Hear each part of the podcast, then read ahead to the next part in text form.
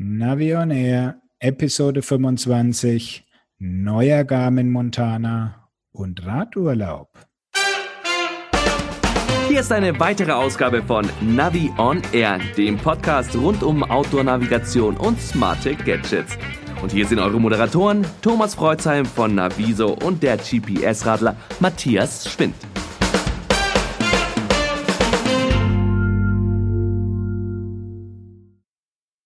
Hallo Matthias. Grüß dich Thomas, Servus. Wie schaut's denn aus bei euch? Ferien? Ja, die Ferien haben jetzt auch in Bayern begonnen.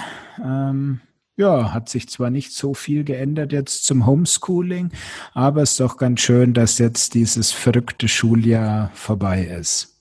Bist du denn schon auf großer Tour gewesen?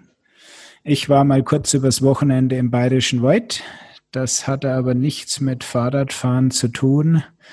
Und ähm, ja, jetzt war ich ein bisschen mit dem neuen Spielzeug hier in der Gegend unterwegs. Neues Spielzeug, das hört sich nach neuen Paketen an, die vor deiner Tür gelandet sind.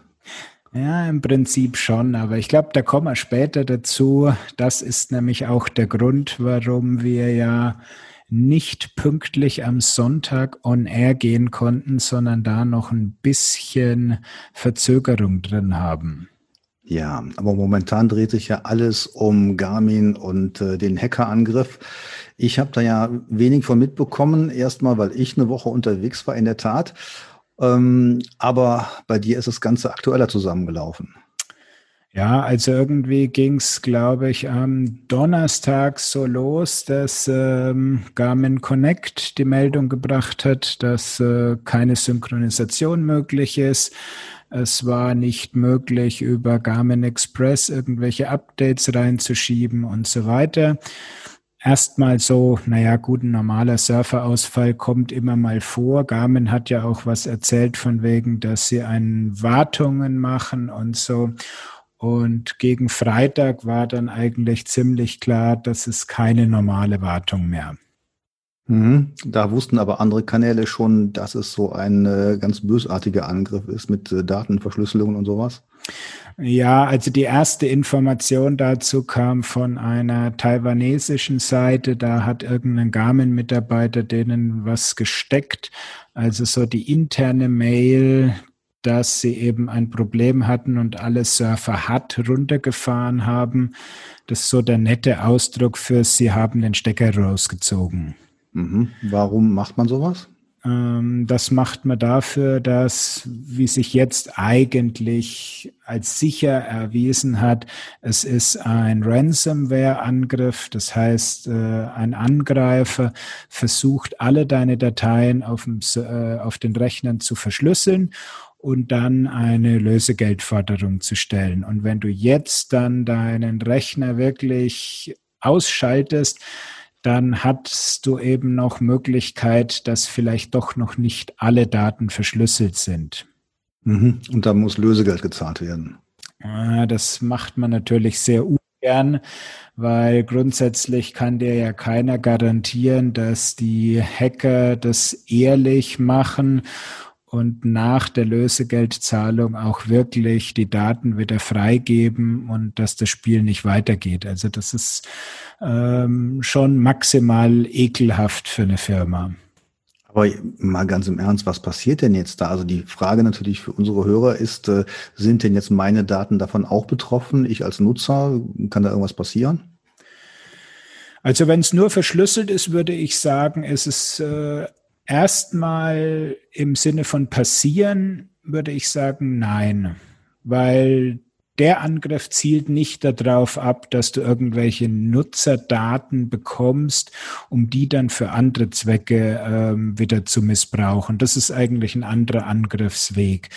Ähm, aber es kann natürlich sein, dass eine gewisse Menge an äh, deinen Nutzerdaten, die auf Garmin Connect zum Beispiel liegen, dass die, ähm, wenn ein altes Backup wieder eingespielt wird, dann einfach weg sind.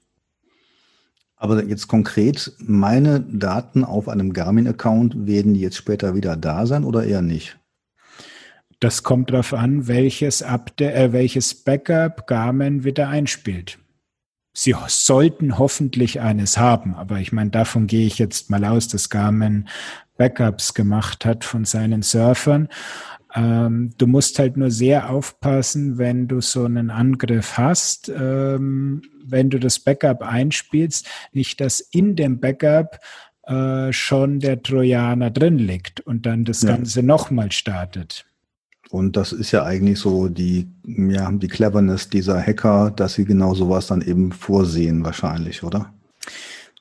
Das ist eben die große Frage, was da dahinter ist, wie gut die, die Hackers sind, wie intensiv die das betreiben, äh, wie schnell konnte Garmin quasi die Surfer äh, abstöpseln, dass er nicht mehr weiter verschlüsselt. Ähm, also da weiß man nichts und mhm. ähm, die, die große Frage ist ja auch, ne, und wann geht's jetzt wieder weiter, die ich immer in den sozialen Medien dann lese.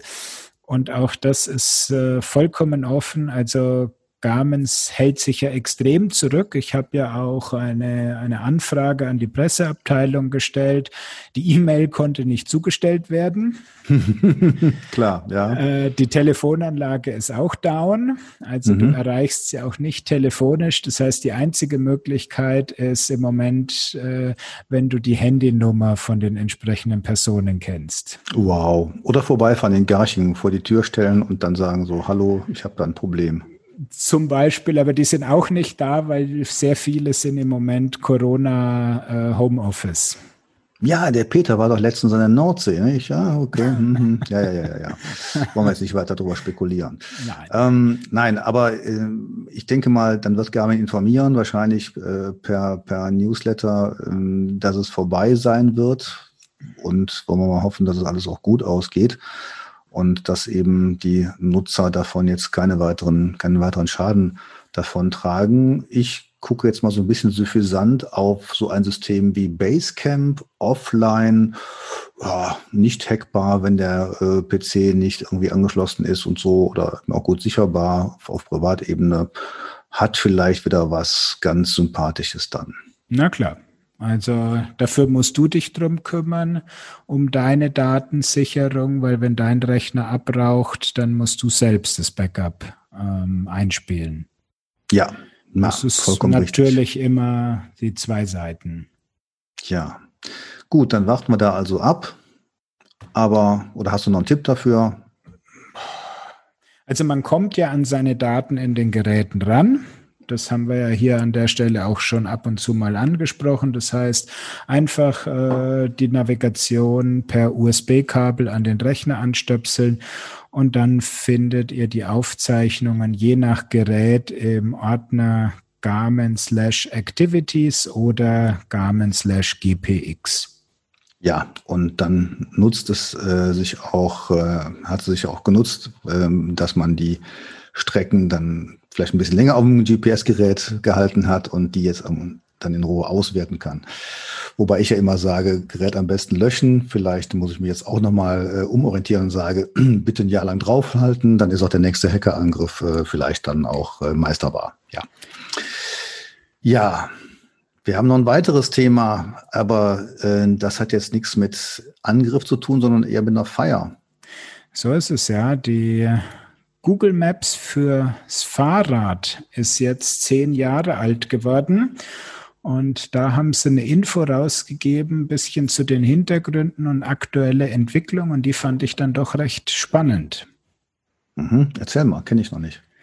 Also das eine ist, ähm, spezielle Fahrradnavigation gibt es ja in äh, nur etwa 30 Ländern auf der Welt.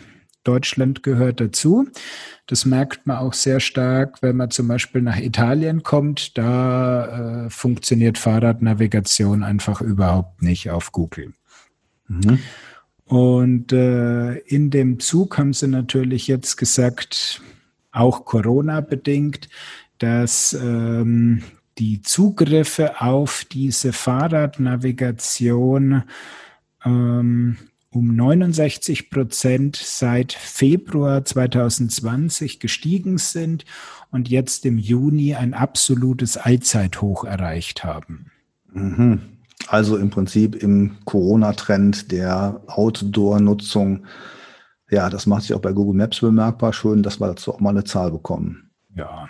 Und natürlich, ich meine, Google ist eher stark in der Stadt für die Navigation. Und da fand ich als Nerd doch wirklich interessant, dass die ähm, die Fahrradroutenberechnung ähm, mit maschinellem Lernen, verschiedenen Algorithmen und ähm, ja, Datengrundlage aus Bildern und eben auch Informationen von Regierungsbehörden und Beiträgen der einzelnen Gemeinden zusammenbauen. Das steht so in der Pressemitteilung.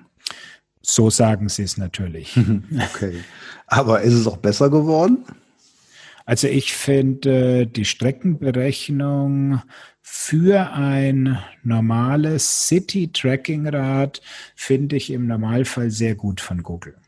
Also die können schon gute Strecken rausrechnen, wenn es in Bereiche geht, du willst eine spezielle Rennradtour, du willst Mountainbike-Trails, dann ist Google Maps absolut das falsche Tool.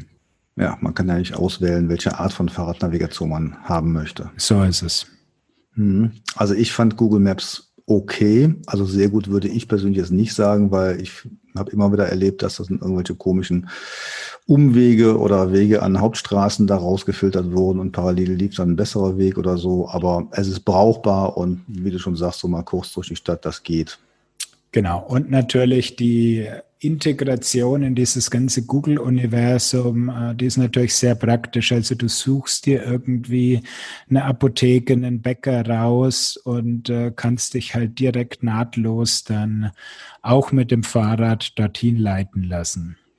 Also das finde ich, muss ich auch sagen, sehr, sehr gut. Das habe ich jetzt auch äh, auf meiner Reise wieder häufig genutzt. Ähm, und das ist also ganz klar auch einer meiner Tipps, wenn man irgendwo Empfang hat, was ja nicht überall der Fall ist, Mobilfunkempfang, dann kann man wirklich ganz gut da eingeben Bäckerei und dann sucht er auch was raus. Aber, und dann sind wir wieder beim, beim Wermutstropfen, es sind einfach auch inzwischen Betriebe drin, die gibt es gar nicht mehr. Ja, und gerade bei solchen äh, für Radfahrer wichtigen Einrichtungen wie Bäckereien, die haben dann häufig auch zugemacht und bei Google Maps ist es noch auf. Ähm, da ist dann schon, ja, sagen wir mal, das Nachhaken erforderlich oder man fragt einfach irgendjemand, äh, wo man gerade vorbeikommt und die Auskunft ist dann teilweise noch besser als bei Google Maps. Aber an sich immer anzuraten. Genau. Gut, ja. sind wir mit ja. dem Google Maps durch. Ich habe da ja auch bei mir einen ähm, ausführlicheren Artikel mal dazu geschrieben. Den können wir mal in den Show Notes verlinken. Ja. Aber jetzt, jetzt müssen wir mal ganz vorsichtig am großen Vorhang zupfen und den liften, denn ja, es war schon gar kein Paket, es war schon eine Überraschungseinheit, glaube ich, äh, die jetzt bei dir aufgetreten ist. So ist es. Ich habe vorab schon mal vor der offiziellen Veröffentlichung ein neues Montana 700 Gerät zum Testen in die Hand bekommen. Und wo wir gerade bei Google sind, wenn man sowas eingibt, dann findet man noch gar nichts, noch nicht mal bei dir. Natürlich. Zum Zeitpunkt der Aufnahme ist es ja noch ein Unterverschlussgerät. Ich habe auch schon mal geguckt. Es gab also auch anscheinend keine Leaks. Mhm. Tja, dann erzähl mal. Montana 700, also großes Gerät. Man kennt ja die Montana-Serie als ähm, ja für Motorradfahrer, für Fahrradfahrer empfehlenswert, für Fußgänger, Wanderer ein bisschen zu groß mit 4 Zoll Display. Das ist ja so State of the Art der Montana-Serie, mal mit, mal ohne Karten und so. Aber was ist jetzt der Montana 700? Also beim 700er, die zwei großen Punkte, die ich immer wieder auf meinen Beratungen höre, du wirst sie kennen. Ich will eine Navi mit großem Display und ich will eine Sprachsteuerung oder eine Sprachnavigation wie im Auto haben. Mhm. Beides geht jetzt. Wow. Das heißt, du hast einmal, du hast gerade gesagt, aktueller oder der Vorgänger Montana, 4 Zoll Display. Garmin hat nochmal ein Zoll draufgelegt. Wir sind jetzt bei einem 5 Zoll Touchscreen Display. Wahnsinn, 5 Zoll, das ist ja richtig, das ist ja schon Smartphone-Dimension. Das ist über Smartphone. Also vor allen Dingen mit dem Gehäuse außenrum. Es ist wirklich ein, ein richtig großes, massives Gerät. Liegt also dicker, dicker war Garmin immer schon als ein Smartphone. das ist klar. Und ähm, der hat jetzt auch eine externe Quad-Helix-Antenne wie der GPS-Map, also das macht ihn dann in der Länge nochmal größer. Ich mhm. habe mal so grob den Maßstab hingehalten, der ist jetzt 18 Zentimeter lang. Boah, das heißt aber, dann ist er fürs Fahrrad doch schon kaum mehr tauglich, oder? Ich würde sagen, es grenzwertig. Es gibt nämlich noch keine Fahrradhalterung. Das heißt, ich habe ihn jetzt mit so einem Finngummi mehr oder weniger schlecht oder recht am Lenker befestigen können, um da mal ein bisschen auf Testfahrten zu gehen. Aber ja, es ist wirklich äh, grenzwertig, äh, dieses Monster-Display am Lenker zu befestigen. Mhm. Wie schwer ist das Ding denn? Äh, etwas über 400 Gramm. Boah, ja, da hat er nochmal 100 Gramm zugelegt, so in etwa. Und ähm, ist er denn noch mit Akkuzellen betreibbar? Nee, sie haben eigentlich eine ganz clevere Zwischenlösung gewählt. Ab Werk werden alle Montana-Geräte mit dem austauschbaren Lithium-Ionen-Akku-Pack ausgeliefert und für den 700er, also das Gerät ohne InReach, kannst du dir im Zubehör noch ein Batteriefach für Standard-AA-Zellen dazu kaufen. Also es gibt einen austauschbaren Akku. Ist der denn genauso groß oder ist er jetzt gewachsen im Vergleich zu dem vorherigen? Ich frage deswegen, weil mir ist es häufiger passiert, dass das Ding ziemlich schnell leer war. Ich kann das noch nicht mal beantworten, weil auf meinem Testgerät ist kein Aufkleber drauf, wie viel Milliampere-Stunden er hat.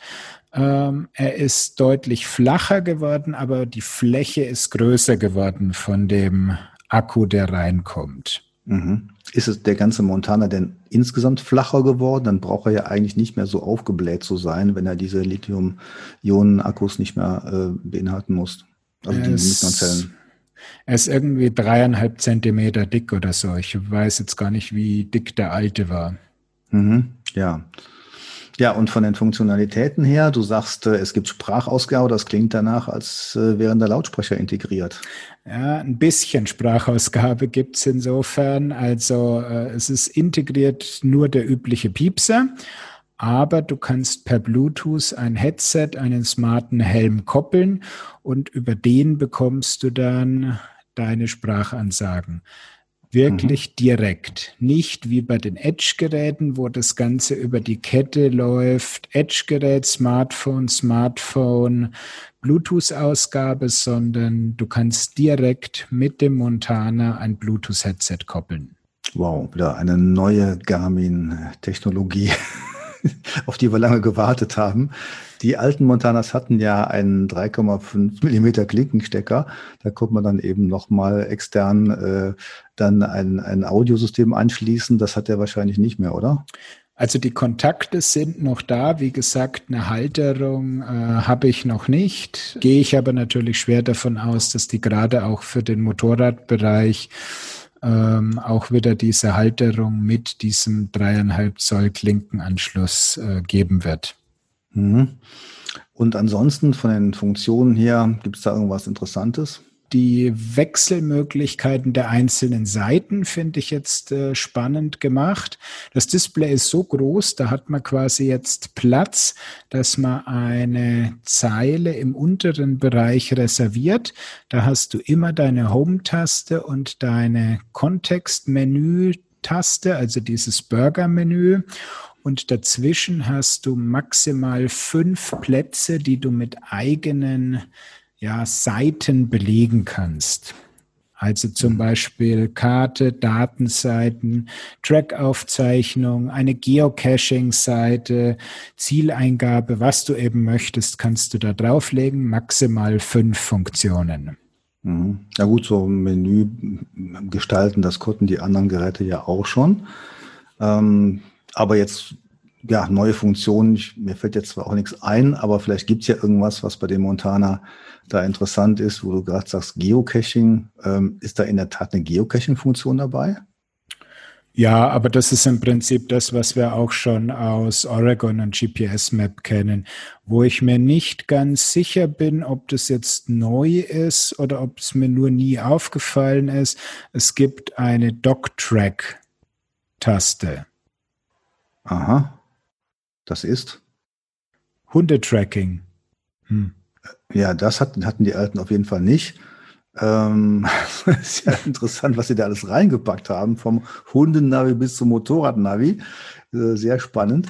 Ähm, ja, und äh, natürlich die, die ganze InReach-Technologie dabei. Also ich bin mal sehr gespannt, wenn so ein Gerät mal bei mir landet, was man damit alles machen kann. Offensichtlich äh, Multifunktion hoch drei.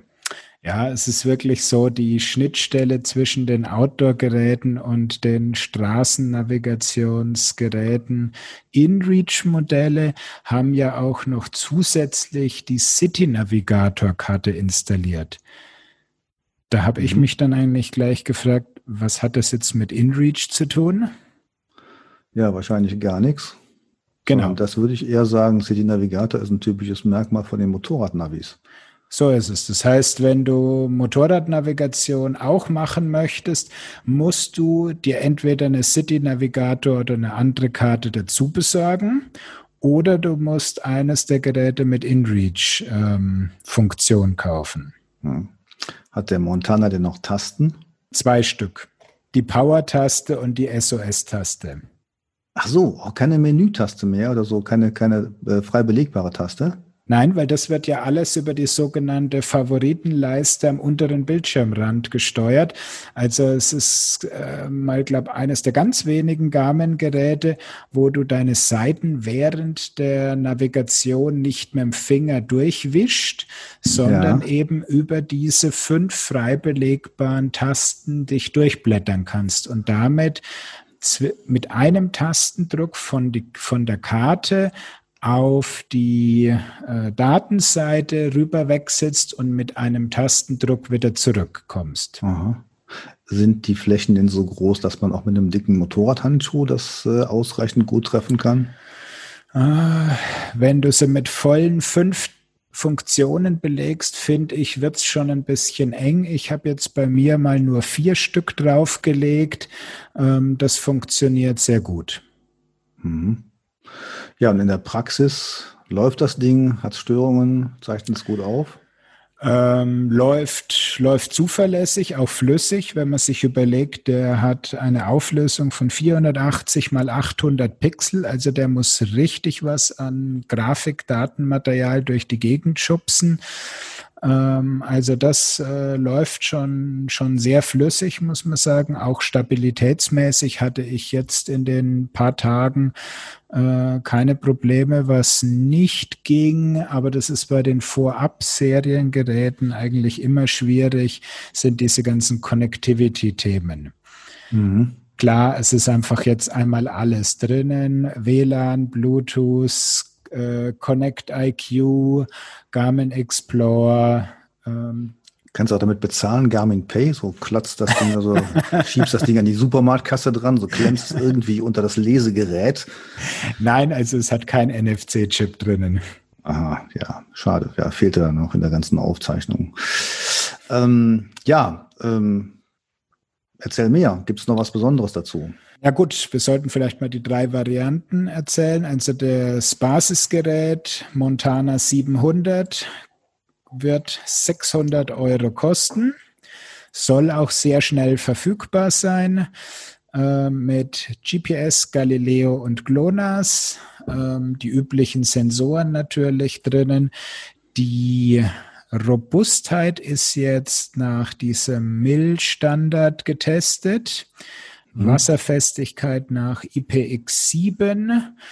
Batterielaufzeit sollen 16 Stunden sein.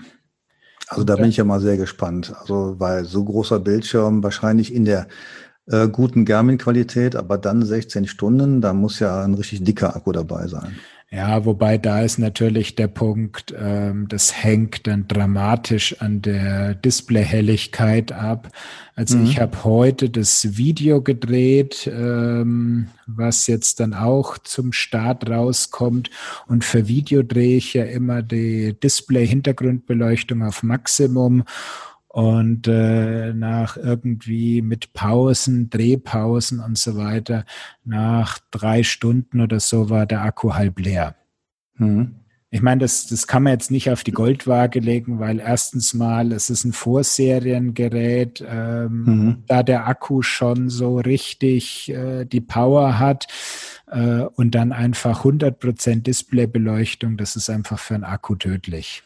Ja, nee, aber das klingt ja schon mal ganz gut. Genau. Dann geht es weiter mit dem 700i.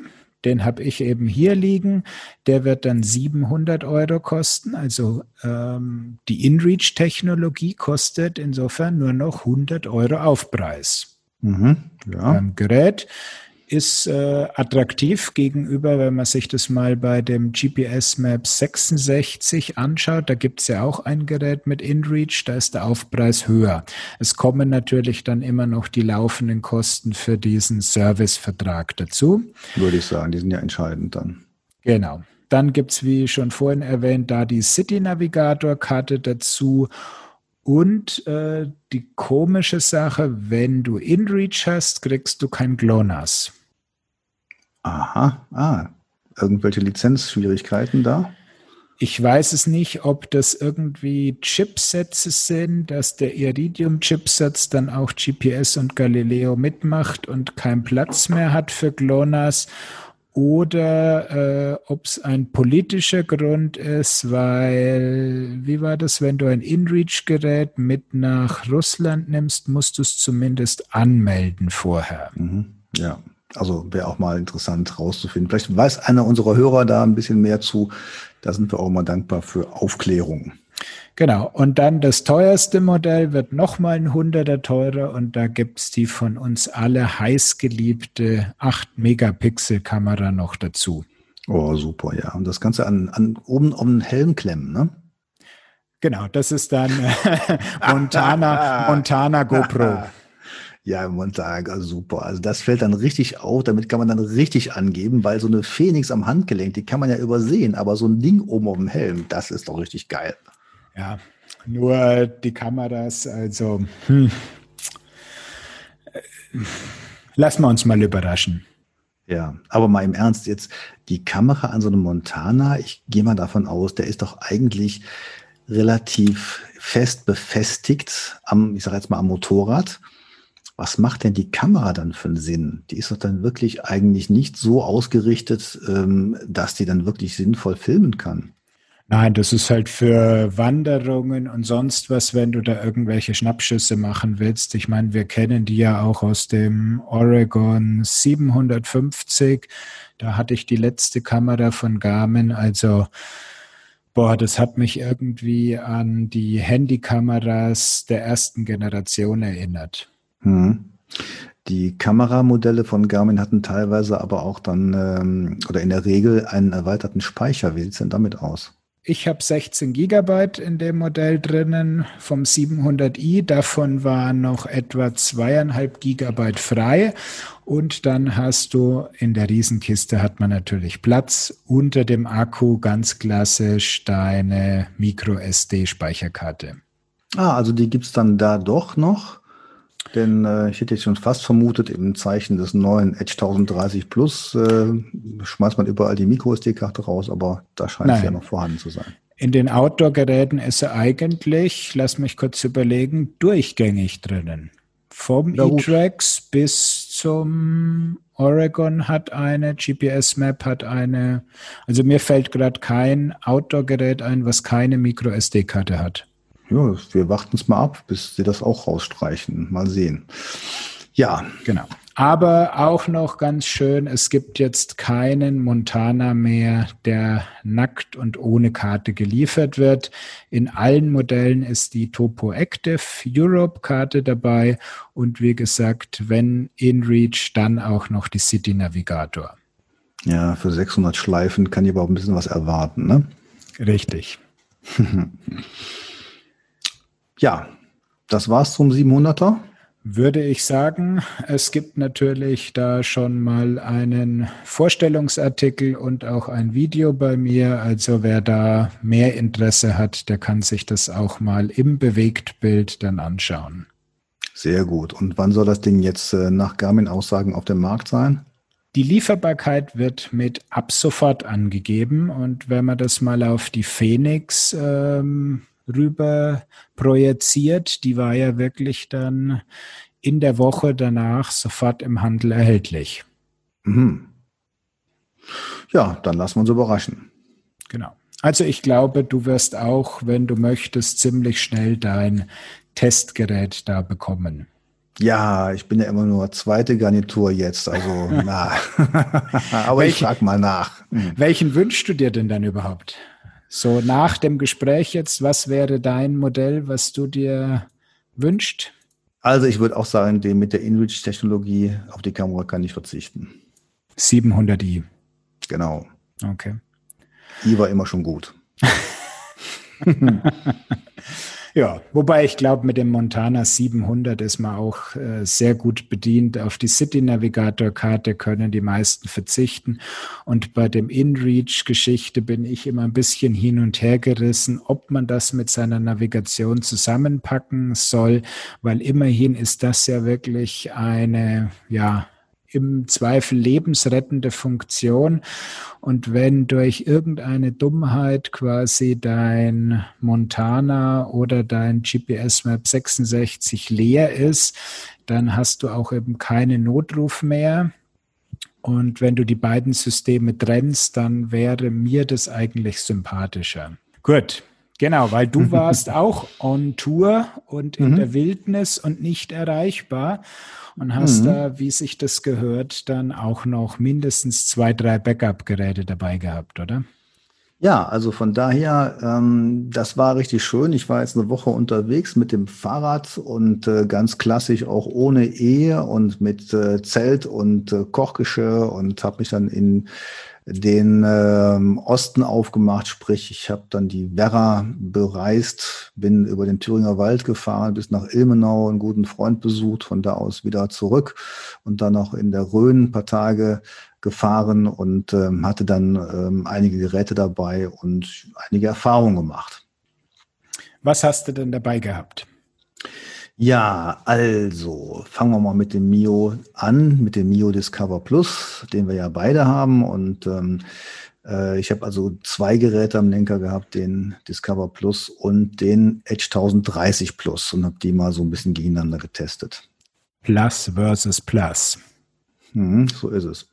Ja, um es auf den Punkt zu bringen, ähm, Mio Discover hat funktioniert, äh, war auch von der Aufzeichnung her ganz gut aber er hat dann doch nicht so ganz präzise aufgezeichnet wie zum Beispiel der Edge 1030, wie ich jetzt in den ersten Aufzeichnungen rauslesen konnte.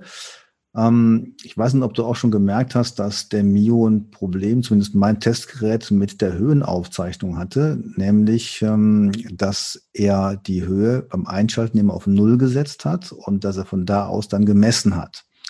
Ja, es hat sich in der Höhen Ermittlung, also in der Gesamtsteigung, dann gar nicht so sehr von dem ähm, Garmin unterschieden. Aber eben, wenn man jetzt fragt, auf welcher Höhe bin ich jetzt, dann zeigte der eben entsprechenden Fehler an und dieser Fehler zog sich durch die ganze Aufzeichnung durch. Okay. Ist mir jetzt also noch nicht so aufgefallen. Ich bin nicht der Höhenmeter-Fetischist. Äh, kann man ihn eigentlich kalibrieren dann? Nein, kannst du eben nicht. Das ist der Nachteil dabei. Ah. Und ich habe es auch schon mal mitgeteilt an die Mio-Leute. Bin mal gespannt. Da fehlt schlicht und ergreifend meines Erachtens die Kopplung dann, ähm, wie man üblicherweise auch braucht. Barometrischer Höhenmesser, der muss einmal wissen, wie hoch er ist und dann misst er dann weiter und äh, das klappt dann eigentlich auch ganz gut. Ähm, er hat allerdings auch ähm, eine sehr stark, eine deutlich stärkere Glättung der Höhenaufzeichnungen. Das heißt, es kommen dann ähm, weniger Höhenmeter raus. Also das Höhenaufzeichnungsbild ist ähnlich, aber die Höhenmeter, die sind dann doch etwas weniger, 20 Prozent teilweise weniger im Vergleich zum Edge, aber da bin ich jetzt noch ein bisschen am Auswerten. Da will ich noch nicht so äh, die letzten Ergebnisse vorausnehmen.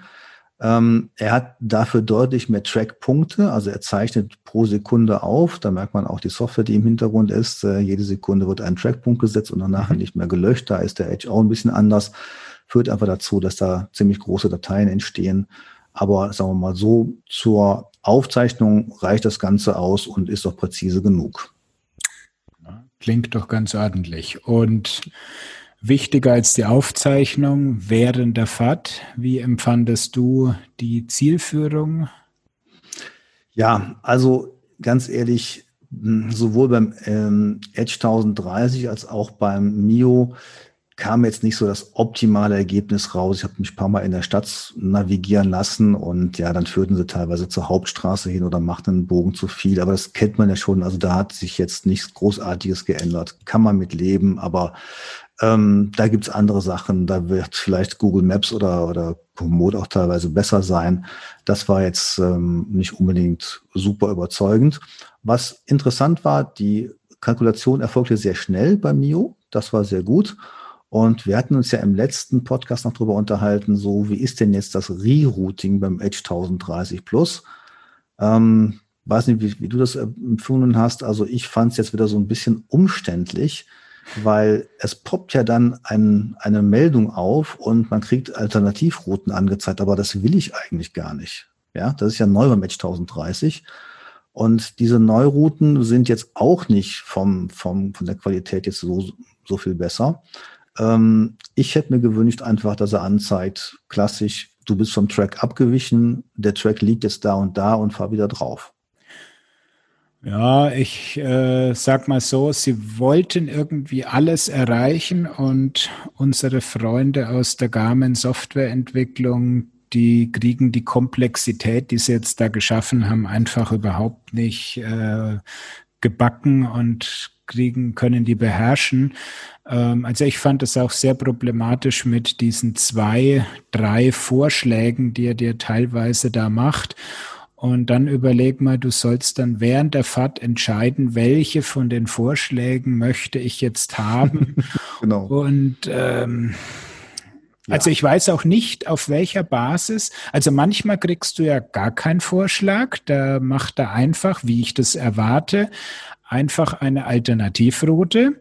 Dann kriegst du mal zwei Vorschläge und ziemlich selten bekommst du auch drei Vorschläge.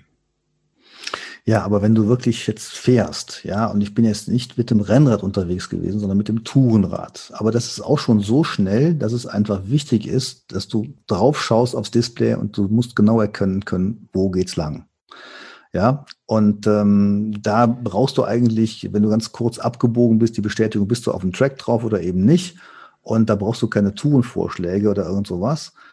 Ähm, da war aber jetzt auch der Mio ein bisschen im Hintertreffen, weil der hat ja eine relativ breite Linie, die er anzeigt. Und diese breite Linie war dann schon überdeckend, wenn man jetzt zum Beispiel einen Weg gefahren ist, wo dann kurz parallel, also man fährt auf einer Straße und dann beginnt kurz parallel ein Radweg, der sich dann nachher erst äh, von der Straße abwendet. Das zeigte sich beim Mio einfach so, auch da fährst du einfach geradeaus weiter. Und beim mhm. Edge konnte man genau sehen, aufgrund der Karte, aufgrund der dünneren Linie und aufgrund des, muss man sagen, deutlicheren Displays, wo es lang geht. Also wenn ich irgendwo schnell wissen wollte, wo ich lang muss, dann habe ich auf den Edge geschaut. Ja, das ist mir auch aufgefallen, dass beim äh, Mio die Unterschiede zwischen der aktiven Route und den anderen Straßen extrem groß ist und dass, wie du sagst, dass dann die anderen Wege eben überdeckt werden. Mhm. Was ich schön fand bei Mio ist, dass er ja anzeigt, wo du gerade bist, in welcher Ortschaft du bist. Das war jetzt auch nicht immer so super präzise, denn äh, wenn Ortschaften oder Städte dann mehrere Siedlungspunkte haben, also Ortsgebiete, dann wurde immer nur der, Ort, der Hauptort gezeigt. aber man konnte immer wissen, wo ist man jetzt ungefähr und das äh, wäre eine schöne Ergänzung, wenn der Edge sowas auch könnte. Oh, ich sah es eher als äh, komische Sache an, so nach dem Motto, er soll mir doch eigentlich anzeigen, äh, dass ich jetzt rechts in die Bergstraße abbiegen soll und dann zeigt er mir rechts ähm, ja Kitzingen.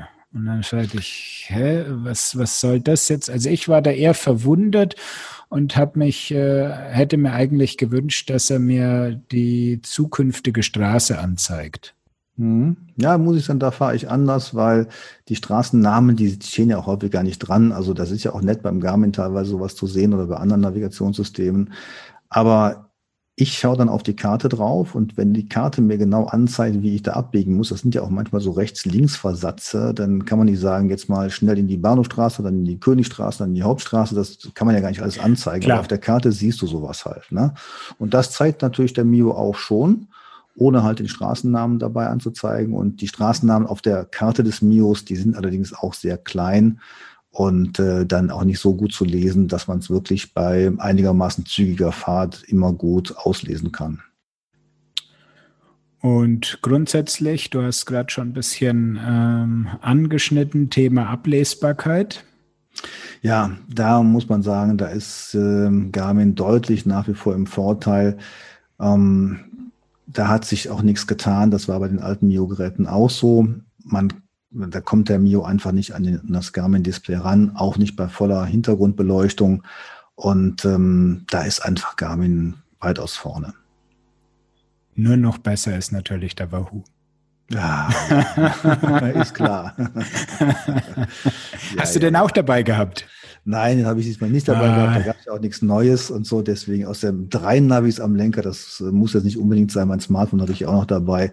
Also das reicht dann. Da kommt man sich auch ein bisschen komisch vor, wenn man irgendwie dann angeschaut wird.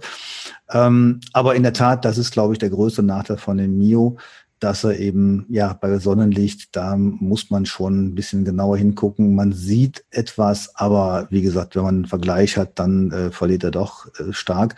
Man kann den Mio allerdings mit voller Hintergrundbeleuchtung fahren. Das ist nicht so das Problem. Er hat auch eine ziemlich gute Ausdauer von dem mhm. Akku her. Das ist auch gut. Also der hält eine Tagestour mit acht Stunden, hält er locker durch.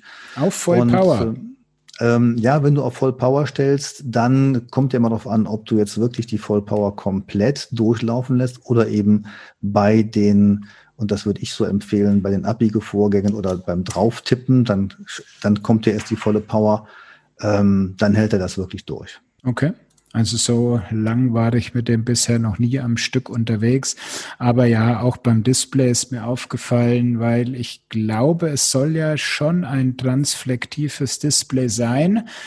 Allerdings ist Grad sehr schmal, in dem das wirklich gut funktioniert. Also wenn man ihn sehr gut in der Sonne ausgerichtet hat, dann funktioniert dieses ähm, klassische, ja, transflektive Aufleuchten schon gut.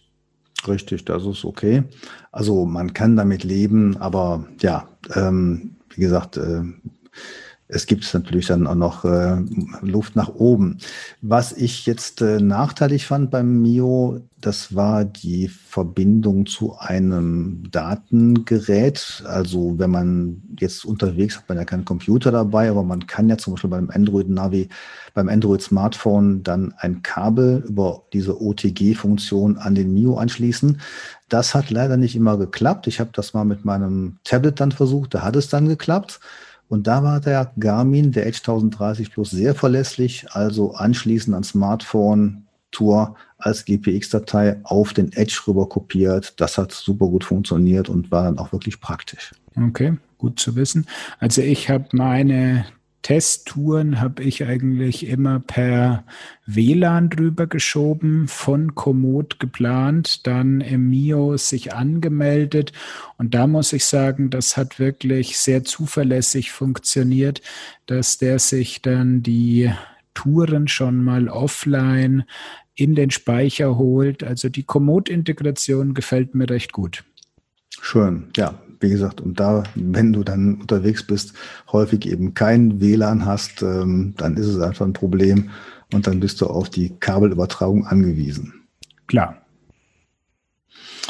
Ja, ähm, Gut, zu Mio vielleicht noch eine Sache. Äh, er hat eine, hat ja eine Aufzeichnung, die auch dann ähm, weiterläuft, aber er schaltet sich nach einer gewissen Zeit ab und dann, wenn man sich mit dem Mio nicht auskennt, dann vergisst man das Ding wieder einzuschalten. Er hat dann noch eine Bewegungserkennung und erinnert einen auch daran, aber das muss man eben dann auch wirklich wahrnehmen. Und da ist auch der Garmin deutlich einfacher zu nutzen. In dem Falle, ähm, man schaltet an, man fährt einfach und lässt ihn laufen und äh, dann bekommt man also auch die entsprechenden Ergebnisse. Ja, wobei in letzter Zeit kriege ich verstärkt ähm, Hilfeanfragen mit dieser Garmin Energiesparfunktion.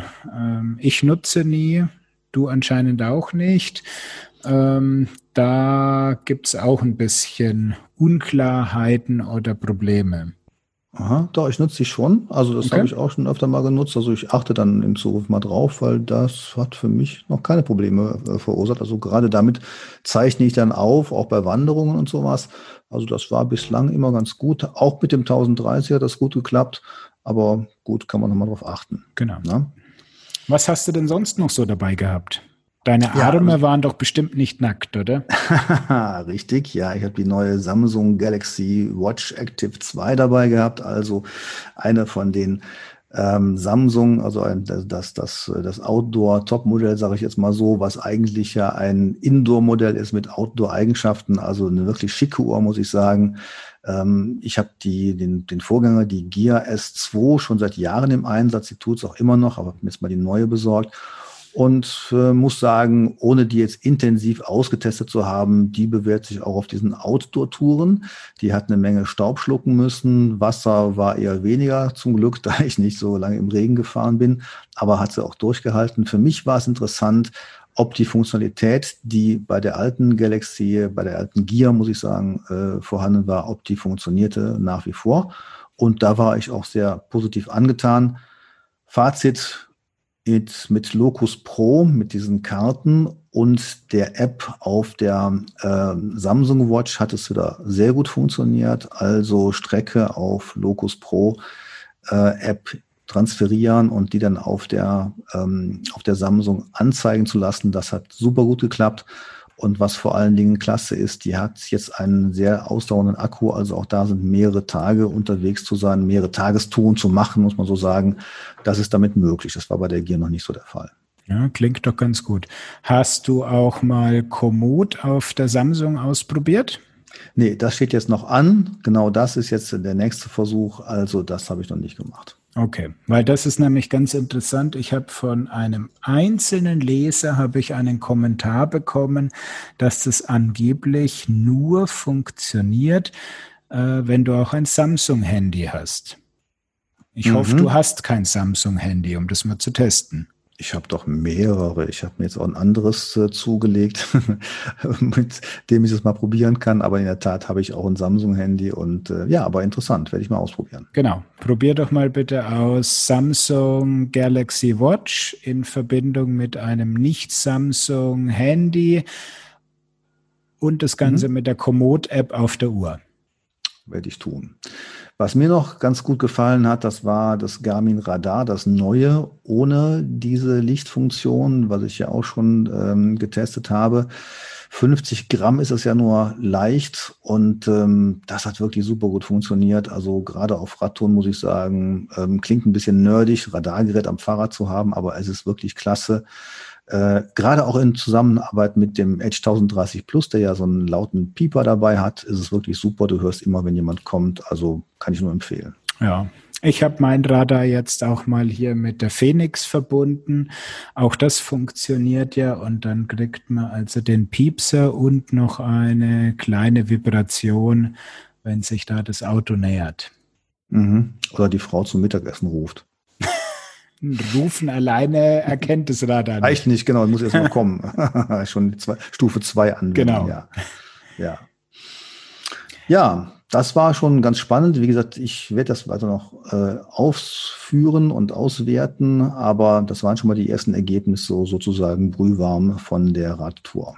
Super. Und jetzt hast du so viel Spielzeug dabei gehabt und äh, hast erzählt, dass du mit Zelt unterwegs warst und ähm, da gab es dann am dritten Baum links die Steckdose zum Aufladen, oder wie? Ja, das war jetzt schon spannend. Ich habe äh, früher immer ein Verlängerungskabel mitgenommen, denn auf Zeltplätzen, wenn man äh, Glück hat, hat man ja einen Stromkasten in der Nähe der Zeltwiese oder auf den Zeltwiesen.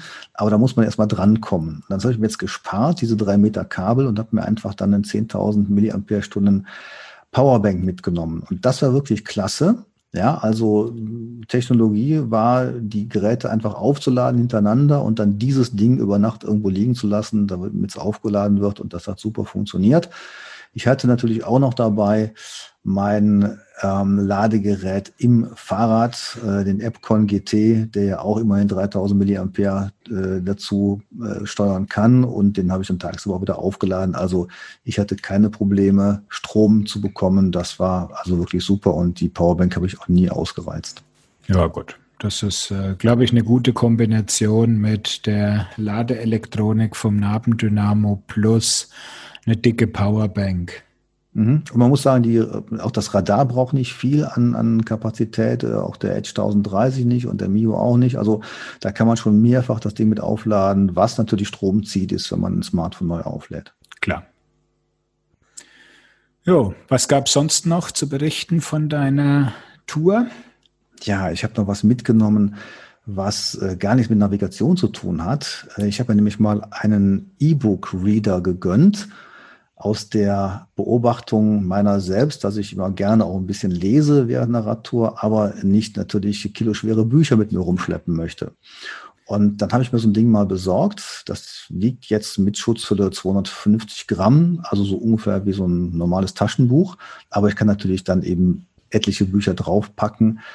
Das war aber gar nicht das Entscheidende, sondern das Entscheidende war eigentlich der Komfort. Man holt das Ding aus der Tasche, ist ja, ich habe mir so ein kleineres Gerät geholt ähm, und hat dann so, ich sag mal, so eine Art äh, etwas größere Postkartendimension und schlägt es auf und kann dann eben auch im Sonnenlicht wunderbar lesen oder in der Nacht auch im Zelt, wenn man mal wach wird, hat eine Hintergrundbeleuchtung. Also ich fand das richtig klasse, richtig schöne Ergänzung zum Zelturlaub, hat mir wunderbar gefallen.